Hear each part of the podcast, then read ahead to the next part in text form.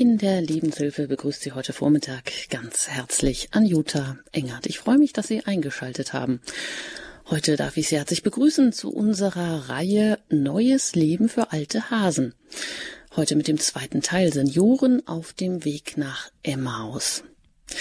Ja, das war wohl einsam und beschwerlich, dieser Weg der beiden Jünger nach Emmaus, so wie der Weg für betagte Menschen an ihrem Lebensabend auch vielleicht oft ist, nämlich einsam und beschwerlich. Vielleicht sind sie auch oft niedergeschlagen und hoffnungslos, so wie jene beiden Jünger, deren Meister hingerichtet wurde und dessen Leichnam offenbar gestohlen wurde. Aber muss das so sein? Was die Emmaus-Jünger erleben, was ihr ganzes Denken und Empfinden um 180 Grad wendet, das ist die persönliche Begegnung mit dem auferstandenen Jesus. Aus Resignation wird plötzlich Freude, Hoffnung und Erfüllung. Von innen heraus sind sie wie verwandelt. Und was wären all diese biblischen Geschichten, wenn sie eben nichts weiter wären als ja nur so eine tote Ansammlung erbaulich frommer oder auch schrecklich trostloser Begebenheiten aus längst vergangenen Zeiten? Ist das Wort Gottes nicht inspiriert vom Heiligen Geist? unterscheidet es sich nicht dadurch von jedem anderen geschriebenen Wort, dass es wirkmächtig ist, dass es verwandelnde Kraft hat, weil Gott selbst durch seinen Sohn mich heute, hier und jetzt anspricht? Und spielt das Wort Gottes nicht dann auch ebenso und gerade für Menschen eine Rolle, die vielleicht schon alt, gebrechlich, bettlägerig, einsam, verzweifelt sind, vielleicht ihr Leben lang treue Kirchgänger waren, aber vielleicht noch nie in ihrem Leben ganz persönlich angerührt waren von einer Begegnung mit diesem Herrn, so dass sie erfüllt sind und aus ganzem Herzen sprechen können, ich bin dein geliebter Sohn, deine geliebte Tochter, weil ich das so gerade erfahren habe. Dazu möchte ich Sie ganz herzlich einladen, zu so einer Erfahrung. Und als Gesprächsgast, Experten und eben auch erfahrenen ja, Schulungsleiter darf ich hier ganz herzlich begrüßen Michael Papenkort von der ICPI-Mission, dem Institut für Weltevangelisation. Das ist eine katholische Laienorganisation. Heute hier aus Mannheim zugeschaltet. Einen wunderschönen guten Morgen nach Mannheim an Sie, Herr Papenkort. Guten Morgen, Frau Engert. Schön, dass wir auch Sie heute wieder hier bei uns haben. Herr Papenkort, Sie geben Seminare, Vorträge, Schulungen. Sie sind viel auch in ganz verschiedenen Gemeinden unterwegs. Welche Erfahrungen haben Sie denn da gemacht, vor allem im Hinblick auf Senioren? Und warum haben Sie dann eben auch diese Reihe gegründet, Neues Leben für alte Hasen? Weil in den Gemeinden, also in den meisten Gemeinden, wohl viel Anstrengungen unternommen werden für Jugendliche, vielleicht auch für junge Familien. Aber für die Senioren kommt relativ wenig dabei rum. Da kommt ein Kaffee trinken und ein Adventsnachmittag und dann noch irgendein Besuch von irgendwas im, im Frühling. Aber das war's dann auch. Aber äh, katechetisch oder unterweisungsmäßig nimmt man irgendwie an, die Senioren, die haben schon alles, die brauchen nichts mehr, alles in Ordnung. Jetzt füllen die die Bänke und bis sie dann beerdigt werden, ist alles gut. Und das halte ich für eine Unterlassungssünde. Ich finde das schlimm, weil bei vielen Senioren viele Fragen sind, viel Suchen da ist und dem müssen wir begegnen. Die Senioren haben ein Recht darauf, genauso äh, katechetisch äh, versorgt zu werden wie die Jugendlichen, die das eigentlich meistens jedenfalls kaum wollen. Aber die Senioren, wir können sie erreichen, nur es gibt relativ wenig Angebote für Senioren. Ich treffe immer wieder Senioren, die dann sagen, Mensch, warum hat mir das denn keiner früher gesagt oder so ähnlich. Und deswegen hatte ich halt den Wunsch, wenigstens einmal so vier Sendungen darauf zu verwenden, einmal zu schauen, wie kann man den Senioren begegnen. Das trifft sicherlich auch für Jüngere zu, aber ich möchte gerne in diesen vier Sendungen einfach mal die betagten Herzen, die Senioren ein bisschen ähm, in den Vordergrund stellen. Genau, das wollen wir heute tun, die betagten Herzen in den Vordergrund stellen. Und um diese Herzen ging es auch in der letzten Sendung. Da ging es vor allem um Gottes Liebe für diese betagten Herzen. Wenn wir uns heute jetzt diese Episode, der Weg nach Emma aus anschauen, ist da nicht auch so die Gefahr, dass wir oft so innerlich abschalten und denken, oh, das ist ja so ein ganz bekannter Text. Den hören wir ja jedes Jahr mindestens an am Ostermontag, dass uns das dann irgendwie auch schon, ähm, dass wir da innerlich abschalten. Was kann uns denn beflügeln, dass wir das nicht tun, dass wir das mal ganz neu oder vielleicht ganz anders lesen, hören, wahrnehmen? Frau Engert, was Sie ansprechen, ist, glaube ich, das größte Problem, wenn wir dem Wort Gottes begegnen. Wir kennen es immer schon. Dann gehen immer gleich die Rollladen runter und wir hören schon gar nicht mehr hin, weil das haben wir schon tausendmal gehört, das kennen wir schon in und auswendig und jetzt kann Gottes Wort vieles tun, aber es kann mein Herz nicht mehr erreichen. Und deswegen herzliche Einladung jedes Mal, wenn Sie dem Evangelium begegnen und es schon tausendmal gehört haben, stemmen Sie sich gegen die Rollladen, die in Ihrem Inneren anfangen runterzulaufen, halten Sie sie hoch und stellen Sie sich vor, Sie hören dieses Wort zum allerersten Mal. Denn tatsächlich geschieht genau das. Das Wort Gottes hören Sie immer zum ersten Mal. Auch wenn Sie die Emmaus-Geschichte schon tausendmal gehört haben oder die Geschichte vom verlorenen Sohn tausendmal gehört haben. Heute hören Sie sie zum ersten Mal, denn das Wort Gottes, es wiederholt sich nicht. Es geschieht jedes Mal, wenn es verkündet oder gelesen wird. Es ist jedes Mal lebendig. Es möchte Sie jedes Mal jetzt neu erreichen. Also halten Sie die Jalousien hoch, auch wenn Sie es schon auswendig kennen. Hören Sie hin, lassen Sie dem Wort Gottes den Raum, Ihnen zu begegnen. Heute ganz neu, als wäre es zum allerersten Mal. Tja, da, dem kann ich nichts mehr zufügen. In diesem Sinne, los geht's. Sie haben ja uns einiges an Gedanken, an Impulsen mitgebracht. Dann darf ich Sie einfach mal um Ihr Wort bitten. Heute zu diesem zweiten Teil Senioren auf dem Weg nach Emmaus mit Michael Papenkort. Wie die Frau Engel schon erwähnt hat, in dem ersten Teil ging es um Gottes Liebe, Gottes persönliche Liebe für mich, wie er mich tatsächlich persönlich liebt. Heute geht es um Gottes Wort. Und wie schon erwähnt, geht es um diesen berühmten Weg nach Emmaus. Und den finden wir im Lukas-Evangelium in Kapitel 24 und ich fange einfach einmal vorne an. Da heißt es dann, siehe, am gleichen Tag waren zwei von den Jüngern auf dem Weg in ein Dorf namens Emmaus, das 60 Stadien von Jerusalem entfernt ist.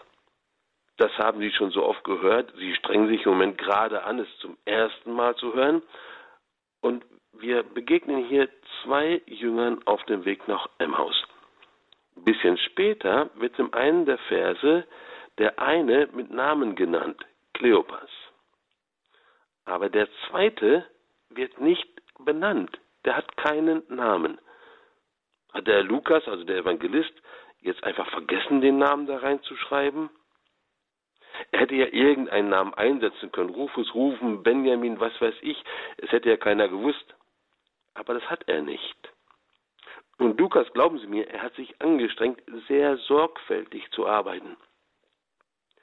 Er hat also diesen Platz nicht zufällig freigelassen, sondern dieser Platz des zweiten Jüngers ist frei, weil es ihr und mein Platz ist.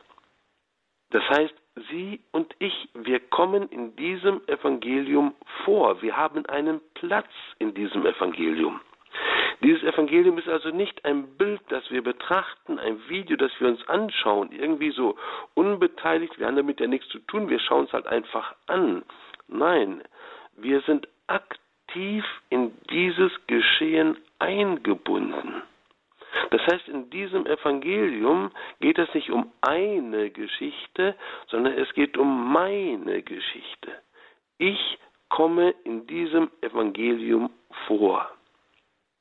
Und das macht der Lukas einfach damit deutlich, dass er eben nur den einen von den beiden benennt. Also von diesen zwei Emmaus-Jüngern bin ich einer.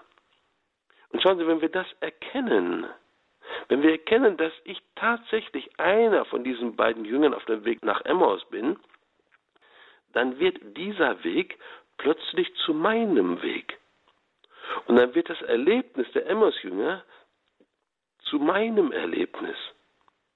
Und das Ereignis auf dem Weg, es wird dann zu einem Ereignis in mir.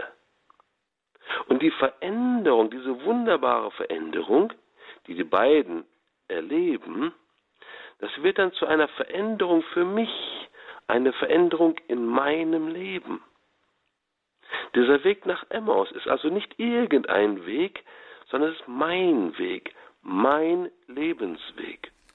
Und Herr heute Morgen. ist das denn hier was Besonderes? Also im Vergleich zu anderen Stellen, wo ja die Jünger immer ganz besonders ausdrücklich mit Namen genannt werden und wir uns gerne dann dahinter verstecken, dass wir sagen, damit sind wir nicht gemeint. Das sind ja die Besonderen. Das geht uns ja nichts an. Wir sind ja nicht so die ersten Nachfolger. Ist das hier was Besonderes, dass dieser Name, ähm, der zweite Jünger eben wirklich äh, der Name frei bleibt, dass der Platz frei bleibt? Mhm. Ähm, da machen Sie so ein bisschen ein kleines Fass aus, aber wir schauen trotzdem kurz rein. Äh, schauen Sie, ähm, hier in dieser Emmaus-Geschichte, da wird das sehr deutlich, einfach weil er eben eindeutig diesen zweiten Platz freilässt. Aber diese Sichtweise, diese Herangehensweise an das Evangelium trifft nicht nur hier in der Emmaus-Geschichte zu. Es trifft im Grunde auf das ganze Evangelium zu. Denn wenn zum Beispiel der Mann mit der verdorrten Hand geheilt wird, warum steht die Geschichte eigentlich da? Um zu sehen, dass Jesus auch verdorrte Hände heilt oder damit das Evangelium ein bisschen länger wird oder warum? Nein, es geht natürlich um meine verdorrte Hand.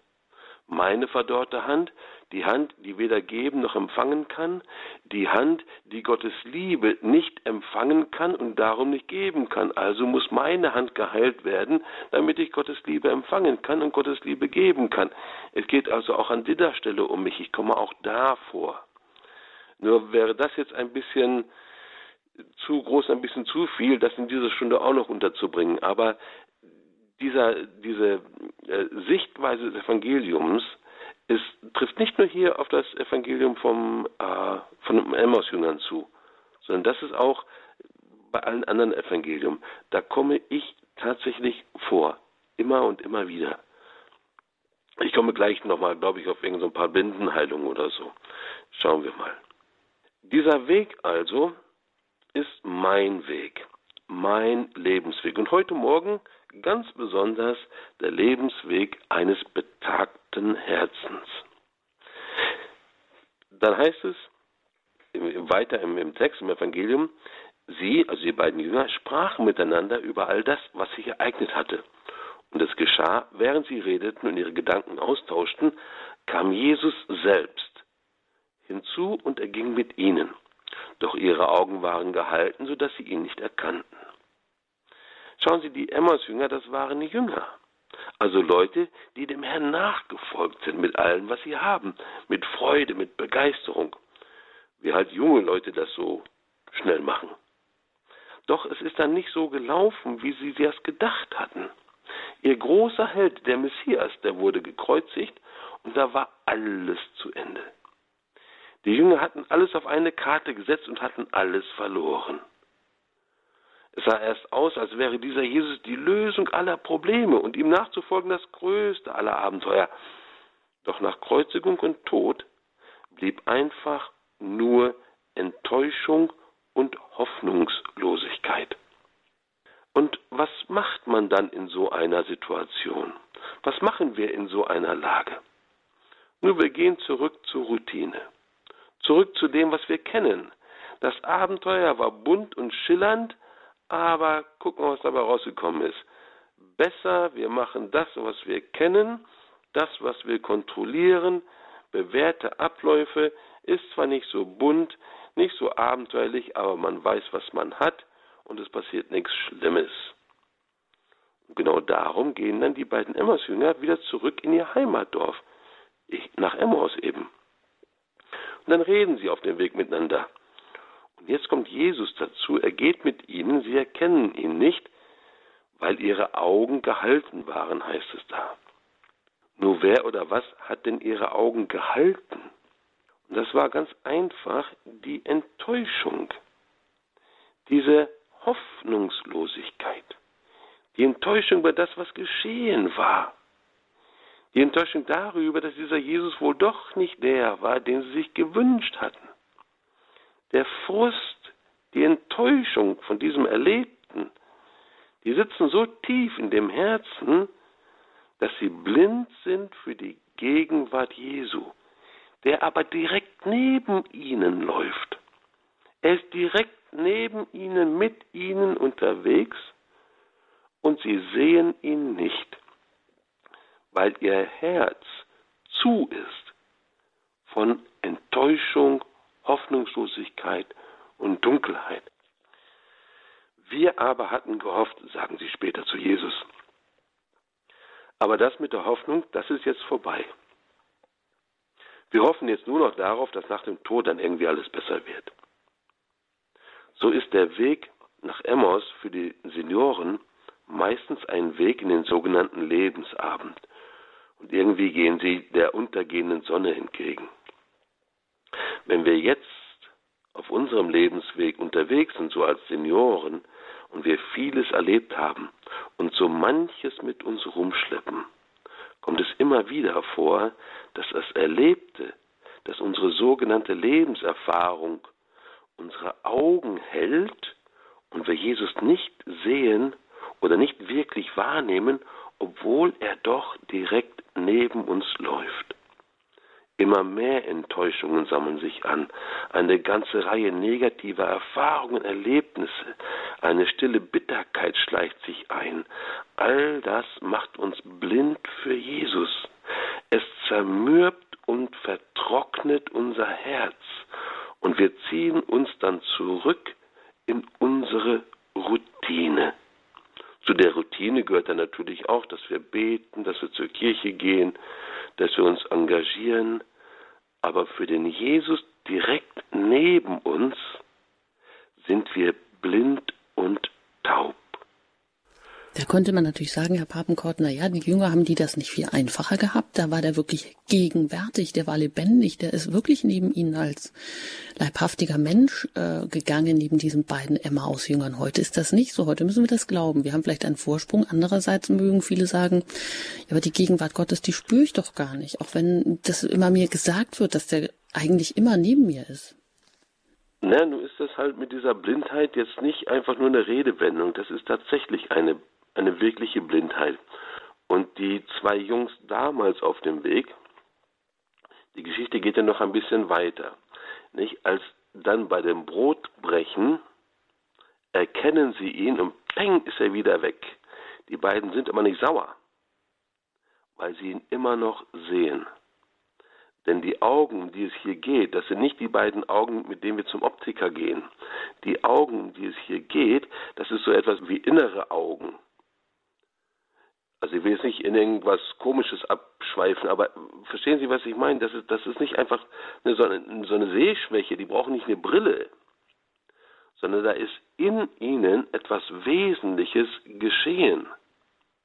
Und diese Augen, die waren blind, um Jesus wahrzunehmen, obwohl er direkt neben ihnen ist. Und auch damals, als dann Jesus ja wieder weg war nach dem Brotbrechen, haben sie ihn trotzdem noch gesehen. Denn dieses Sehen, das war damals gleich wie heute. Jesus ist heute genauso nah wie damals. Er ist nicht irgendwie weiter weg. Nur wir sind wahrscheinlich wesentlich blinder heute. Schauen Sie, nach der Auferstehung hat Jesus ja noch viele Sachen gemacht. Hat sicherlich viel zu tun gehabt. Aber für diese beiden Emmaus-Jünger auf diesem langen Weg nimmt sich Jesus alle Zeit der Welt. Einer von diesen beiden Emmaus-Jüngern, haben wir gerade besprochen, bin ja ich. Schauen Sie, Jesus nimmt sich Zeit für deinen Lebensweg. Jesus nimmt sich Zeit für dich, für deinen Lebensweg mit all seinem Zerbruch, mit all seinem Auf und Ab, mit all der Enttäuschung, all den Fehlern, all der Sünde und all den wunderbaren Momenten. Jesus nimmt sich Zeit für deinen Lebensweg. Aber er nimmt sich nicht Zeit so als der Gott, der über allem thront, der alles irgendwie lenkt aus weiter Ferne, sondern als der Gott, der direkt neben dir läuft, der mit dir auf deinem Lebensweg unterwegs ist. Und manchmal sind wir schon so blind geworden, dass wir gar nicht mehr mit seiner wirklichen Gegenwart rechnen. Und wahrscheinlich sind deswegen in den Evangelien so viele Blindenheilungen, weil wir tatsächlich blind sind. Und zwar für Jesu Gegenwart, für Jesu Wirklichkeit auf meinem Lebensweg, direkt neben mir. Und dann passiert etwas Wunderbares. Jesus spricht die beiden an. Jesus persönlich. Und einer von den beiden bin ich. Ich sage das wahrscheinlich noch hundertmal. Jesus spricht die beiden an, persönlich, nicht durch ein Buch, nicht durch eine DVD, nicht durch eine Privatoffenbarung oder irgendeine andere Botschaft. Nein, Jesus selbst spricht sie an. Er begegnet den beiden.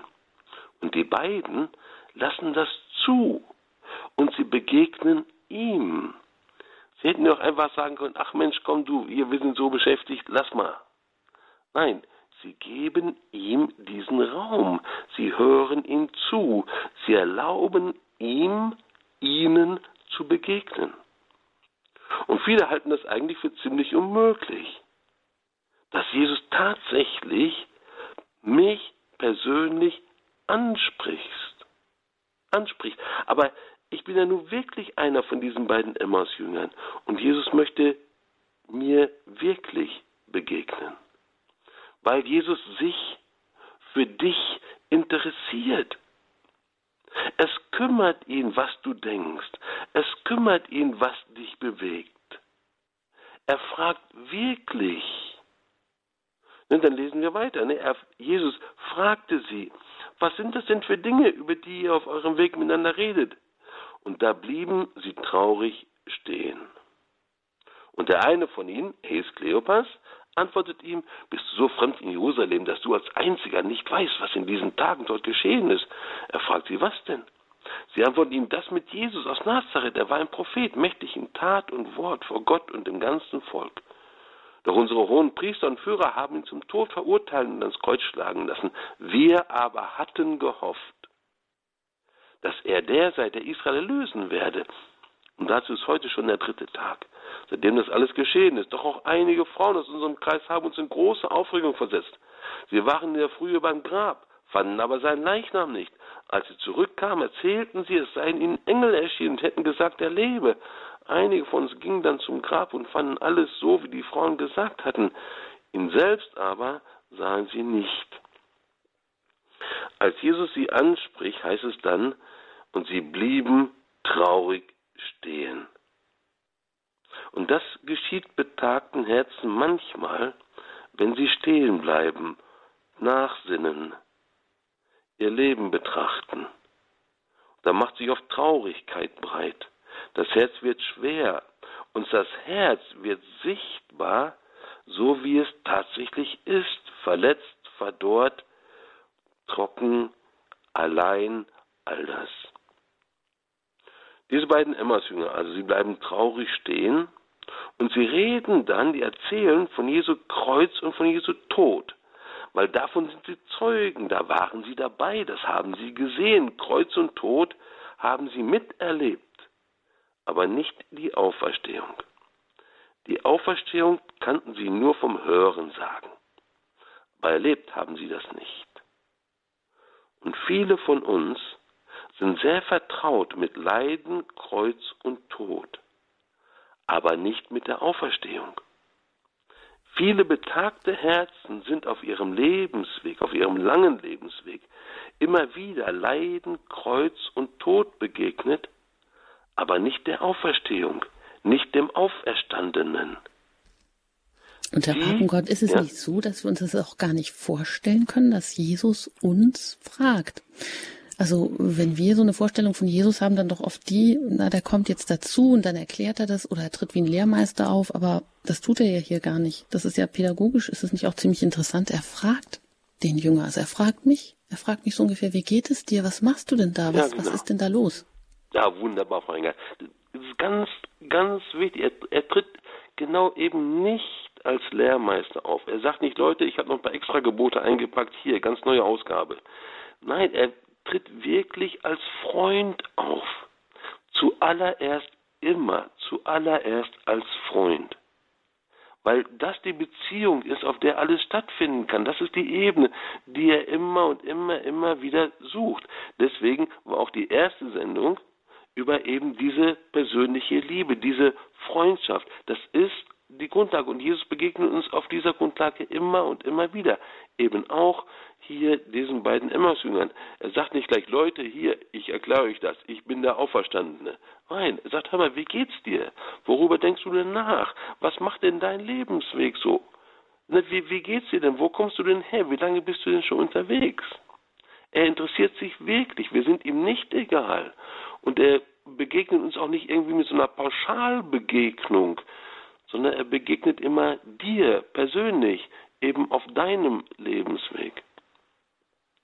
Das mit dieser Auferstehung, das war für die beiden Jünger auf dem Emmausweg etwas ganz Suspektes. Das konnten sie sich auch nicht vorstellen. Aber dann, als sie am Emmausweg am Ende angekommen sind, dann wissen sie genau, sie sind dem Auferstandenen wirklich begegnet und es hat ihr Leben wirklich verändert. Was auf diesem Emmausweg, auf diesem Lebensweg wichtig ist, ist, dass wir den entscheidenden Wendepunkt auf diesem Weg deutlich erkennen.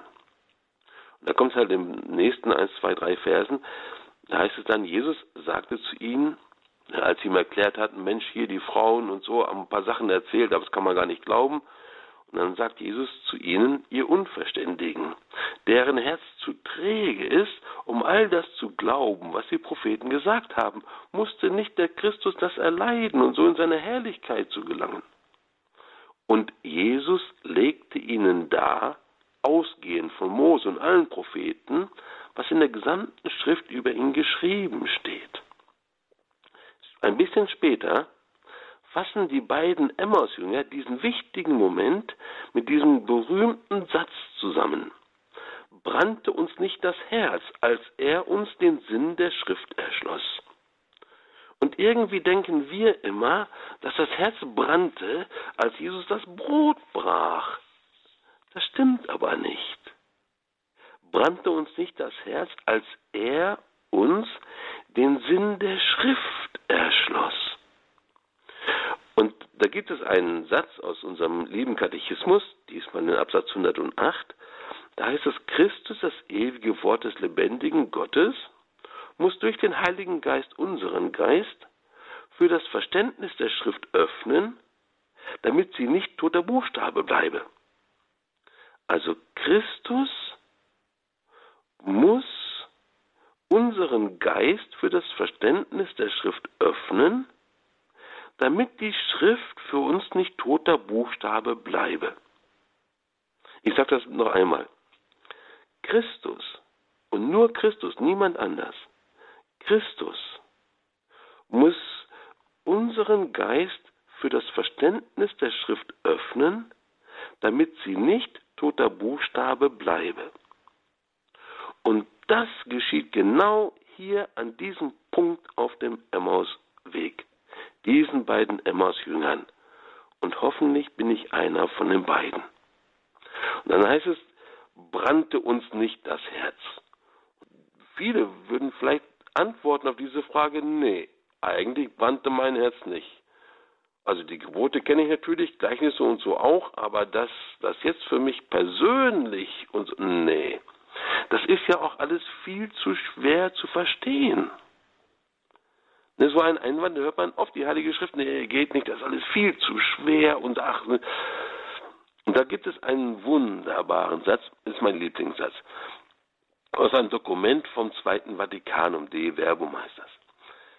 In den Heiligen Schriften kommt der Vater, der im Himmel ist, seinen Kindern in Liebe entgegen und er nimmt mit ihnen das Gespräch auf.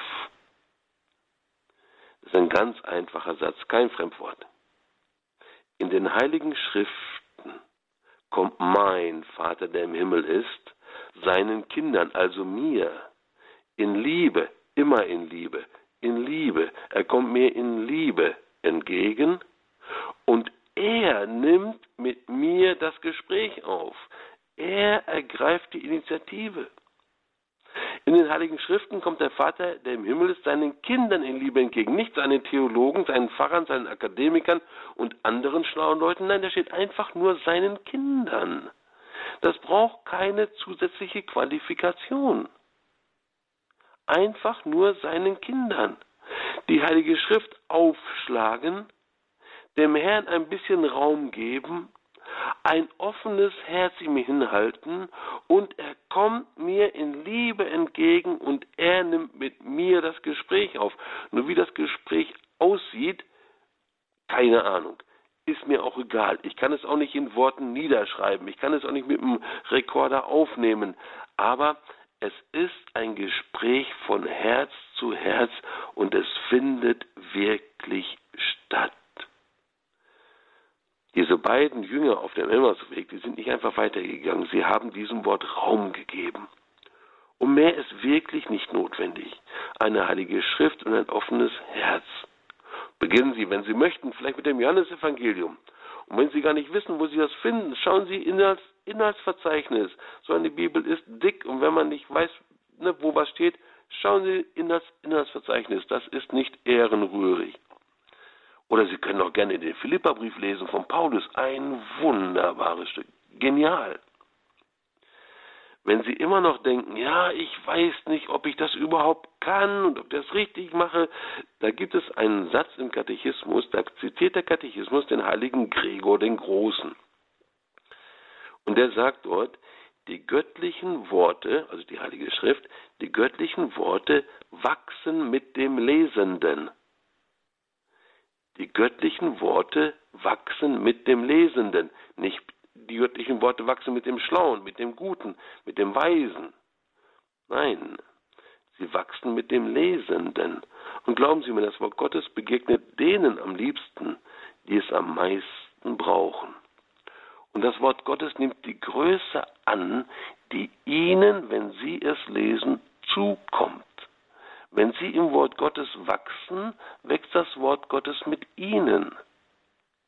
Das Wort Gottes ist Ihnen nie zu groß und es ist Ihnen nie zu klein. Die göttlichen Worte, sie wachsen mit dem Lesenden.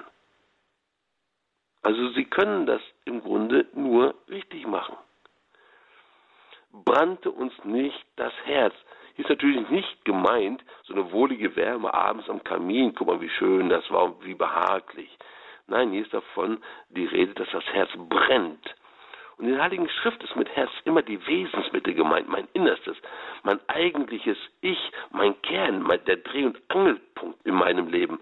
Und eben das brannte jetzt bei den Emmaus-Jüngern.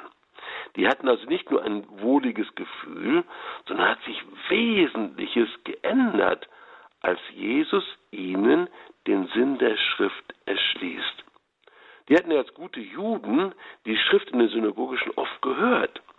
Aber jetzt in dieser Begegnung mit Jesus wird diese Schrift auf einmal lebendig und wirksam.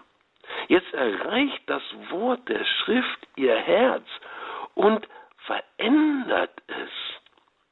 Nicht, das ist nicht so, dass die zwei Emmaus-Jünger dann gesagt haben, oh wunderbar, jetzt fassen wir ganz viele gute Vorsätze. Nein, das lebendige Wort hat sie verändert.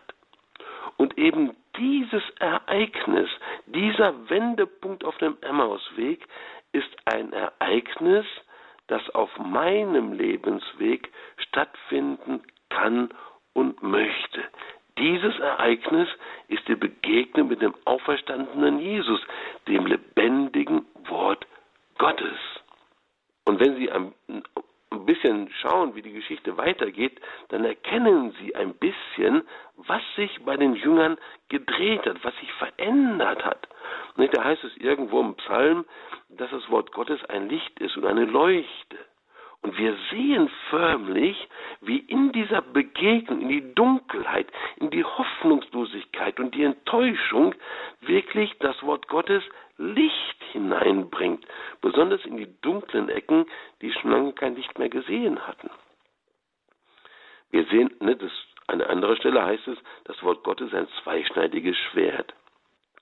Und wir sehen hier, wie das Wort Gottes nicht an der Oberfläche hängen bleibt, sondern wirklich bis zum Herzen der Jünger vordringt und wirklich im Kern Wesentliches verändert.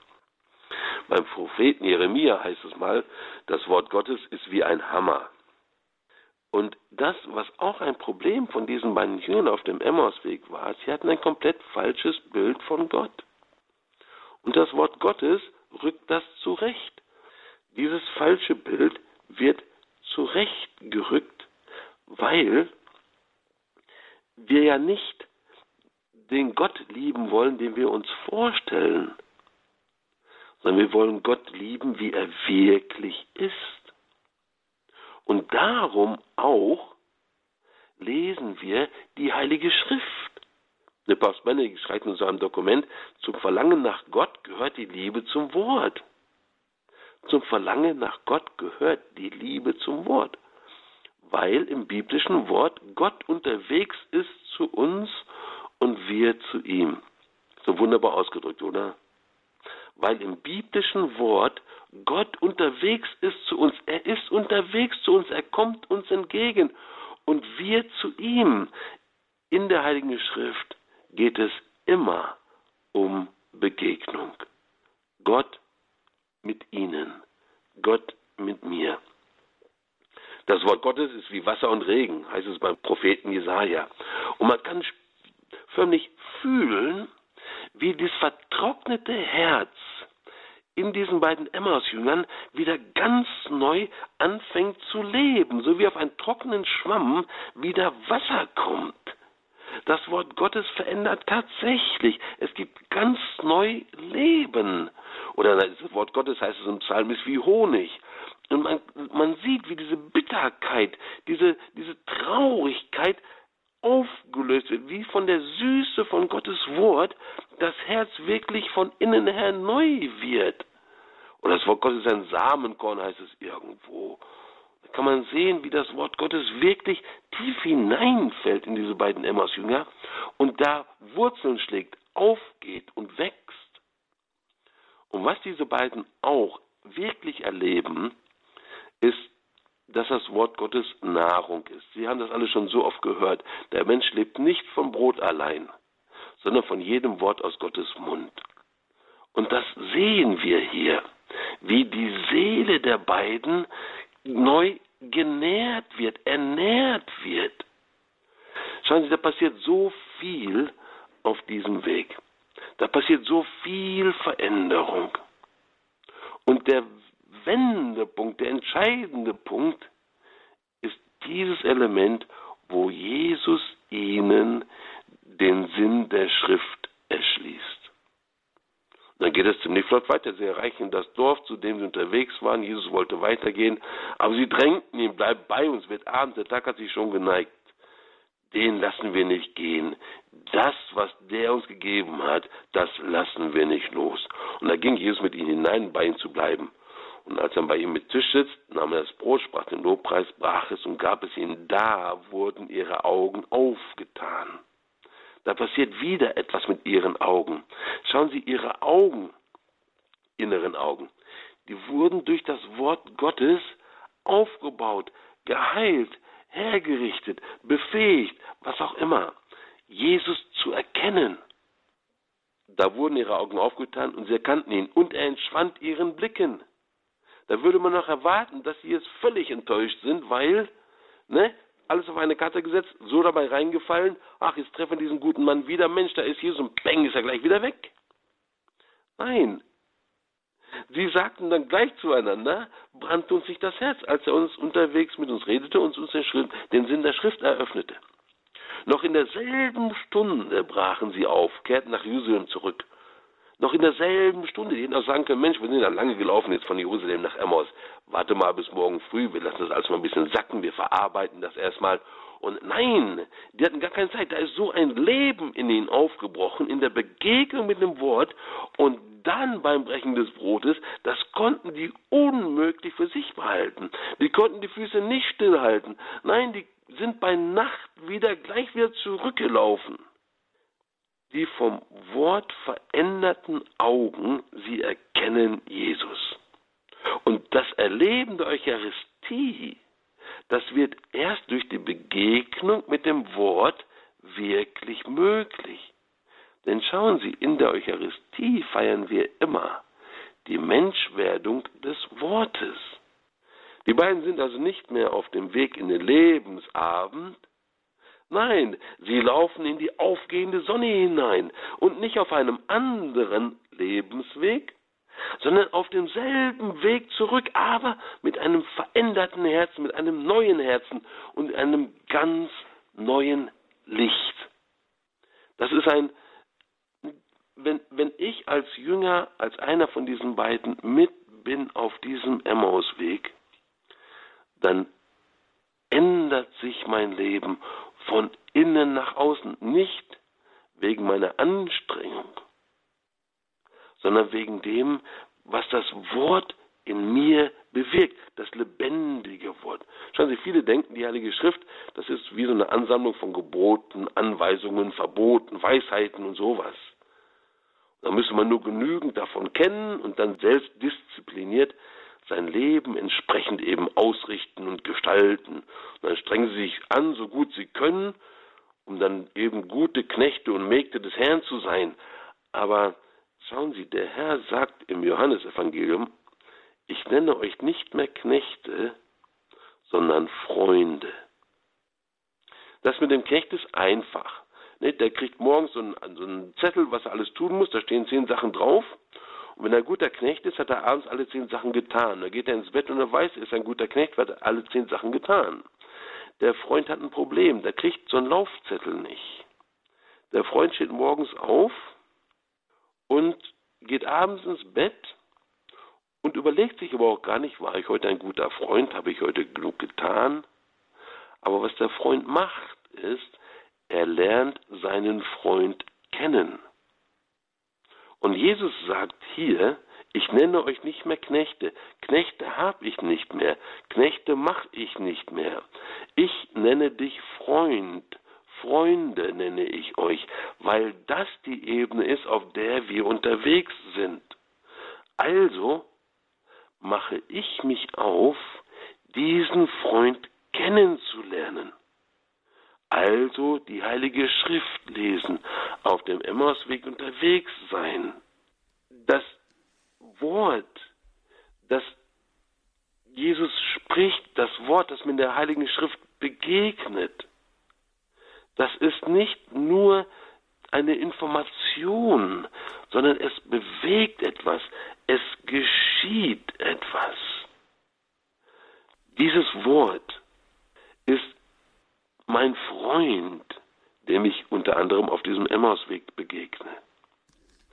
Er ja, lassen wir uns vielleicht, um Herr Papengott, diesen ja. Freund begegnen, der da möglicherweise verstaubt irgendwo im Regal steht. Vielleicht sind Sie jetzt auch ein bisschen sprachlos geworden, vielleicht brennt Ihnen aber auch das Herz. Ähm, vielleicht haben Sie jetzt ganz neu auch, ja, eine Anregung bekommen, sich dieses verstaubte Wort lebendig werden zu lassen. Was ich mitgenommen habe, Herr Papenkort, von Ihrem ganz anregenden Impuls ist eben, wie Sie sagen, ja, Christus, der muss unseren Geist für das Verständnis erst öffnen, damit sie ihm nicht toter Buchstabe bleibt, was Sie zitiert haben, ja. Also, und das auf dieser Ebene der Freundschaft, dass uns da Christus begegnet, dass er in der Heiligen Schrift eben seinen Kindern ähm, begegnet, ja. entgegenkommt und also für jeden, nicht nur für den Theologen. Ja, also wie genau. Sie sagen, ja, unterm Strich, es braucht eine Bibel, es braucht ein offenes Herz und da verbergen sich vielleicht ja ganz viel hm, persönliche Begegnung, eine, eine Erfüllung, die wir doch immer wieder nicht erahnen und lassen das dann doch immer wieder im Regal stehen und glauben es doch immer wieder nicht, ist ja eigentlich erstaunlich.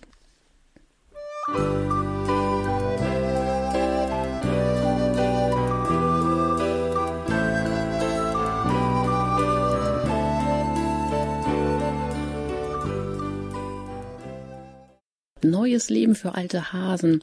Heute mit dem zweiten Teil Senioren auf dem Weg nach Emmaus. Ich bin Anjuta Engert und im Gespräch mit Michael Papenkort.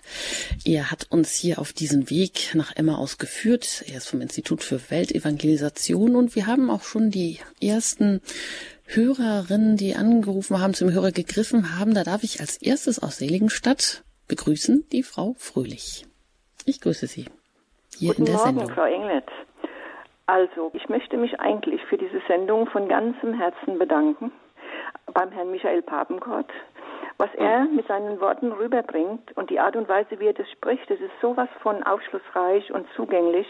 Ich habe hier gesessen und habe mitgeschrieben und ich fühle mich ganz persönlich auch angesprochen. Ich bin 67 Jahre alt, ich wäre im März 68. Und für mich ist seit 8. Juli 2015 kein Wunder mehr unmöglich. Und das, was er jetzt so äh, im übertragenen Sinn erklärt hat, Jesus ist dir persönlich begegnet. Mir ist Jesus damals begegnet äh, in einer 75-jährigen Frau in, ähm, in einer Reha-Klinik, die hat mich ins Leben zurückgeholt. Und ähm, wissen Sie, ich möchte jetzt nicht die Leitung zu lange blockieren, aber was mich, was mir sehr ein großes Anliegen ist, ich möchte mich von ganzem Herzen bedanken für diese Worte und für diese Erklärung des Emauswegs im übertragenen Sinne. Hm, Das ist gerne. eigentlich mein Grundanliegen. Ein ganz herzliches Dankeschön, Frau Fröhlich. Dankeschön, Frau Fröhlich. Das ist ganz fantastisch und man fühlt sich persönlich angesprochen und ich kann das so nachvollziehen, auch jeden einzelnen Gedanken. Das Wort Gottes wächst mit dem Lesenden. Ich lese jeden Tag im Tedeum Hm. und ähm, da ist ja auch das Evangelium jeden Tag drin. Und es ist so fantastisch, es wird mir auch jetzt in Zukunft viel leichter fallen, das noch äh, zu verstehen und, und äh, auf mich selbst zu übertragen. Herr Papenkort, tausend Dank für, Ihre, die, für die Art und Weise, wie Sie das rüberbringen. Dankeschön, gerne, Frau Fröhlich. Ich wünsche Ihnen beiden Wunderbar. eine wunderbare Zeit, Gottes Segen und ja, alles Liebe. Ganz herzliches Dankeschön an Sie, Frau Fröhlich. Und das hört man, Ihre Begeisterung, mm, das entnimmt man auch Ihrer Stimme, dass Danke. das auch wirklich äh, wahr ist, wie Sie das schildern und was Sie schildern. Ja, besser kann es nicht sein. Alles Also Gute. fantastisch, der. Emmaus-Jünger und auch jetzt, ich habe das noch nie mit dieser Sichtweise gesehen, dass da nur ein Name genannt wurde. Und ähm, es gelingt auch nicht jedem so, das rüberzubringen, das Übertragene. Und danke nochmal. Alles Gute Alles für Gute. Sie beide. Auf Wiederhören und vielen Dank. Ja, weiter geht's zu Frau Timmermann, mit der ich jetzt hier verbunden bin. Ich begrüße Sie in der Sendung in der Lebenshilfe. Guten Morgen. Ja, schönen guten Morgen und ich freue mich, dass ich hier durchgekommen bin. Ich kann nur bestätigen, was meine Vorgängerin jetzt eben gerade gesagt hat, dass Herr Pappenkott das super rüberbringt und dass Ihre Sendungen wirklich so aufschlussreich sind. Ich habe vor, äh, also mit 30 Jahren äh, Jesus Christus kennengelernt. Er hat mir, er ist mir begegnet in einer harten Zeit. Selbst hat er ja, also ich habe eine alte Frau hat zu mir gesagt, leg doch deine Sorgen in Gottes Hand. Und ich habe gedacht, ach, ich bin überhaupt nicht fromm genug und ich bin nicht andächtig genug gewesen und ich war 15 Jahre nicht in der Kirche oder kaum. Und äh, jetzt soll ich auf einmal zu ihm gehen, aber es ging mir immer schlechter und ich habe es gemacht, habe gesagt, Gott, wenn es wirklich so ist, dass du dich auch um welche kümmerst, die so abtrünnig geworden sind, dann äh, vielleicht kannst du mir ja auch helfen.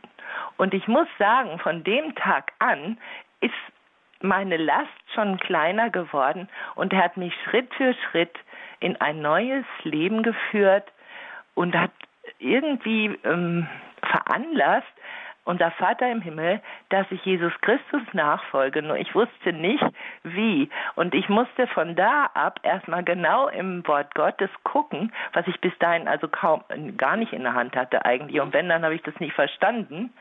Und dann habe ich jeden Tag einen Schritt mehr Christus kennengelernt und aber auch den Vater. Und ich kann nur sagen, wer täglich in der Bibel liest, für den tun sich Welten auf. Das gibt einen Sinn im Leben. Und das ist einfach, die Lasten sind nicht mehr so groß. Sie sind noch da, aber man trägt sie nicht mehr alleine. Und deswegen vielen Dank, Herr Papenkort, dass das jetzt mal unters Volk kommt, dass man auch diese Zeugnisse äh, hört und dass Sie das auch so toll erklären. Also das finde ich richtig gut, dass Sie äh, da immer mal wieder auch Sendungen bringen und die Leute aufrufen. Das ist so wichtig. Ich bin jetzt ein bisschen nervös gewesen, aber ich bin froh, dass ich es äh, jetzt äh, mal gesagt habe und ich grüße alle, die äh, sich für ihn, für Sie und Ihren Sender da interessieren. Und ich kann nur sagen, ich kann euch nur ermutigen, hört hin, was Gott von uns will, sonst haben wir vielleicht eines Tages unser Leben verfehlt. Frau Timmermann, das sind ja wirklich ganz tiefgehende Worte. Ein ganz herzliches Dankeschön an Sie und auch das kommt wirklich von Herzen, wie Sie das sagen und dass Sie auch das vom Herzen her sprechen und ja, an alle hier richten. Dankeschön. Weiter geht's mit einem Anruf äh, einer Anruferin aus Osnabrück. Ich grüße Sie. Guten Tag, Herr Papenkort. Ist erstmal wunderschön, mit Ihnen zu sprechen. Und alles, was man über Sie sagt, so bezüglich anerkennende Worte, die kann ich alle unterstreichen weil man bei ihnen immer so sehr das Herz spürt. Das kommt richtig aus dem Mund heraus. Und ich möchte sagen, gerade bezüglich alter Menschen, ich glaube, dass es ganz wichtig wäre, diesen mal wirklich mehr im Fokus zu haben. Ich glaube, dass sehr viele Menschen, alte Menschen auch dann nicht mehr dement werden und dieses, so viele Alterserkrankungen, so viele, die ja auch Suizid begehen, all dieses, mhm. da müsste eine viel größere Wichtigkeit wieder auf diese Menschen gelegt werden. Und auch das Wesentliche, worauf es ja ankommt, eigentlich im ganzen Leben, was sie ja viel mehr verkörpern, dass sie wieder einen ganz anderen Stellenwert eigentlich auch wieder in der Gesellschaft bekommen, mhm. in der Familie und äh, dass sie eigentlich ein neues Verständnis oft auch von Gott bekommen, weil das Alte oft ein sehr desolates ist. Und ich glaube, dass unsere Zeit, ob Jugendliche und etwas Ältere, ob das auch ganz schön mit ein, eine Aussage ist über deren falsches Gottes- und Selbstbild. Weil da früher sehr viel mit Angst und, und, und gearbeitet wurde, wo ein falsches, negatives Gottesbild entstanden war. Und ich glaube, dass wir die Auswicklung gerade auch dessen, nämlich jetzt bei den Jugendlichen und in dieser Welt nämlich spüren. Das ist Spiel, ganz Teil auch Spiegelbild dessen. Und Dankeschön. Ein herzliches Dankeschön für diesen Beitrag aus Osnabrück. Ähm, Sie noch dazu vielleicht, Herr Papenkort, weil ja jetzt ja auch ganz konkret die Hörerin meinte, dass ähm, man durch die Beschäftigung mit dem Wort Gottes, durch das tägliche Lesen und dem Begegnen in diesem Wort Gottes ja, ja auch gerade für ältere Menschen eine ganz neue Sinnstiftung, vielleicht ein ganz neues Nein, Heilmittel auch entdecken könnte. wichtig. Ja, schauen Sie, Frau Engel, ähm, das ist, weil betagte Herzen, weil mit, weiß ich, 60, 70, 80 Jahren, die haben ja schon ganz viel Formung und, und Missformung und wie auch immer und, und so viel eingesammelt, so viel Text, so viel Predigt, so viel weiß ich, was sie alles gehört haben über die Jahre. Und das Wort Gottes bringt wirklich eine, eine, eine Ordnung, eine, eine Klarheit, eine Frische da rein. Und wir haben das jetzt in der Sendung ein paar Mal gesagt, es kommt nicht mit dem erhobenen Zeigefinger. Es kommt nicht, jetzt bist du da 75, guck mal, was du angestellt hast, was für einen Lebensweg du zurückgelegt hast.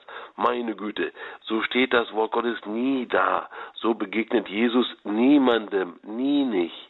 Er begegnet immer als Freund und er hat immer Verständnis und er fragt immer wirklich, hör mal, wie geht's dir eigentlich?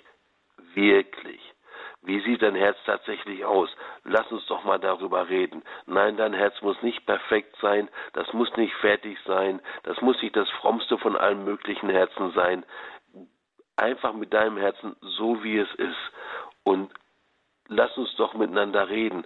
Und das geschieht eben am einfachsten tatsächlich in der Heiligen Schrift. Und wenn Sie in der Heiligen Schrift irgendwas lesen und dazu irgendwas denken, reden Sie mit dem Vater darüber. Er kommt Ihnen entgegen, wenn Sie die Heilige Schrift aufschlagen. Er kommt Ihnen entgegen. Er nimmt mit Ihnen das Gespräch auf. Die Frage, die in Ihrem Herzen aufsteigt, ist schon eine Reaktion auf die Begegnung mit ihm auf sein Entgegenkommen zu ihnen. Und dann sagen, reden sie mit ihm, er hört wirklich zu, er kümmert sich wirklich um sie. Und dann gehen sie einfach Schritt um Schritt weiter in der Heiligen Schrift und die wächst mit ihnen, während sie lesen. Das ist eine, besonders für Senioren, ein so wichtiges Element, weil bei manchen Senioren wirklich viel so durcheinander ist durch alle möglichen Einflüsse und weiß ich gut gemeinten, aber trotzdem schlechten Predigten und weiß ich, wir, das Wort Gottes, es kann wirklich ganz neues Leben schenken. Aus, aus der Kraft, die einfach eben nur dieses Wort Gottes in sich trägt. Ja, dann hören wir mal weiter rein. Hier gibt's noch ganz, ganz viele Anrufe. Eine weitere Hörerin aus dem Raum München hat sich gemeldet, mit der wir jetzt hier verbunden sind. Ich grüße Sie. Hallo.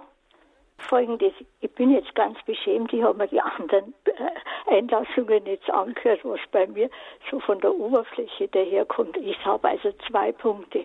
Erstens dieses Evangelium ist jetzt, ich bin jetzt 80, also seit mehr als zehn Jahren beschäftigt mich das sehr immer und immer wieder. Und jedes Mal eigentlich hat es einen besonderen Gesichtspunkt. Ich meine, der Wesentliche ist im fortgeschrittenen Alter, wie weit sich der Tag schon geneigt hat, wie lang habe ich noch, was kann ich noch tun, was habe ich jetzt noch Zeit, was ist mir noch gegeben. Und ich habe das jetzt unlängst bei der Wiederbesiedlung von Neuzelle, hat der Abt Maximilian Heim also drüber, über dieses Evangelium gesprochen. Und da ist mir so richtig aufgegangen, was ich bis jetzt überhaupt noch nie bedacht habe, dass das, was der Herr mit den beiden macht, ein eucharistisches Mahl ist weil der Auferstandene, der macht ja nicht mehr irgendein, wenn ich jetzt so sagen will, ein, normales Sättigungsmahl. Das ist ein eucharistisches Mahl, wo der Herr ihnen das Brot reicht. Das hat mich also sehr, sehr beschäftigt. Ich habe dann schon mit einem Geistlichen drüber gesprochen. Und was, also das ist jetzt was, meine Meinung immer zu dem, ich, ich habe das Evangelium sehr, sehr gern. Punkt zwei. Das sind die alten Tage in Pfarreien. Die finden statt mit fröhlichem Gesang im Mai, im ja, Raum München mit Oktoberfest, mit Brezen und Würsten und es kommt überhaupt nichts Geistiges vor.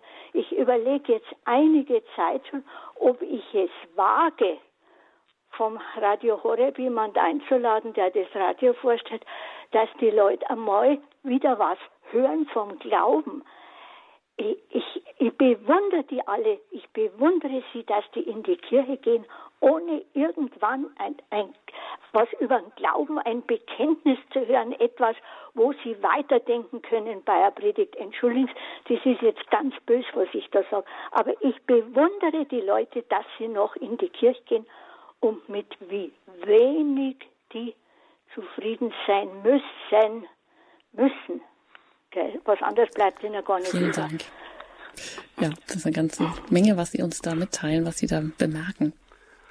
Hm. Ganz kurz vielleicht dazu, Sie, Herr Papenkort. Viel Zeit bleibt uns nicht mehr. Nein, nur, nur ganz schnell, diese Nummer mit dem, der Tag hat sich schon geneigt. Nee, das, die zwei kommen ja immer aus Dorf und die kennen sich da aus, die sind da zu Hause, die haben jetzt nicht auf mal Angst, weil es dunkel geworden ist, die haben nicht auf mal Angst vor Dunkelheit. Warum sagen sie aber, komm, bleib bei uns, der Tag hat sich schon geneigt? Weil dieser Tag hat sich geneigt, das steht für die Schwierigkeit in meinem Leben, für die ausweglose Situation, für dieses Problem, das ich nicht loswerde, für diese Hürde, die ich nicht überwinden kann. Dafür steht dieses, der Tag hat sich geneigt. Auch der Senior geht nie, bitte, nie der untergehenden Sonne entgegen. Auch der Senior, der Christ Senior, der reitet immer in die aufgehende Sonne hinein.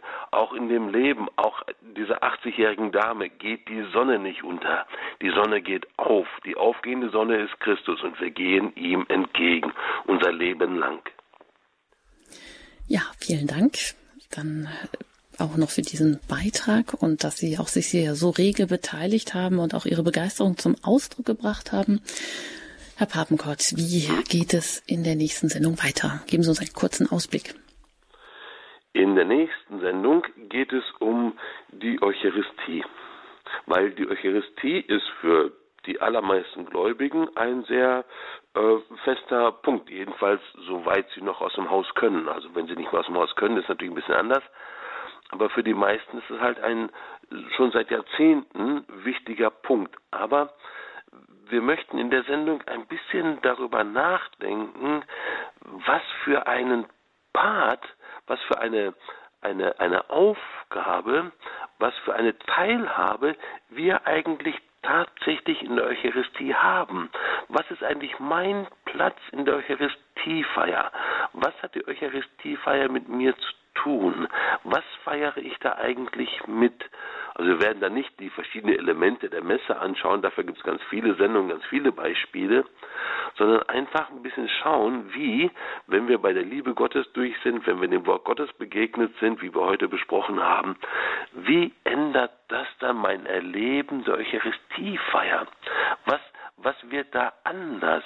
Was bedeutet diese Eucharistiefeier für mich? Mehr als einfach nur so ein, ein Segen, es ist immer gut, mal auch zur, zur Messe zu gehen. Nein, was ist, was ist meine Rolle, meine Aufgabe, meine Position? Ähm, wie, wie komme ich da vor? Was, was meint eigentlich Eucharistiefeiern für den ganz normalen Gläubigen? Ja, und wie Sie schon gesagt haben und auch Papst Benedikt, glaube ich, zitiert haben, zum Verlangen nach Gott gehört ja auch hm. die Liebe zum Wort als Vorbereitung ja. sozusagen darauf. Das ist vielleicht auch in der Kirche vernachlässigt worden, warum das so ist und ja, wie es dazu kam. Auch vielleicht hören wir dazu dann nächstes Mal was.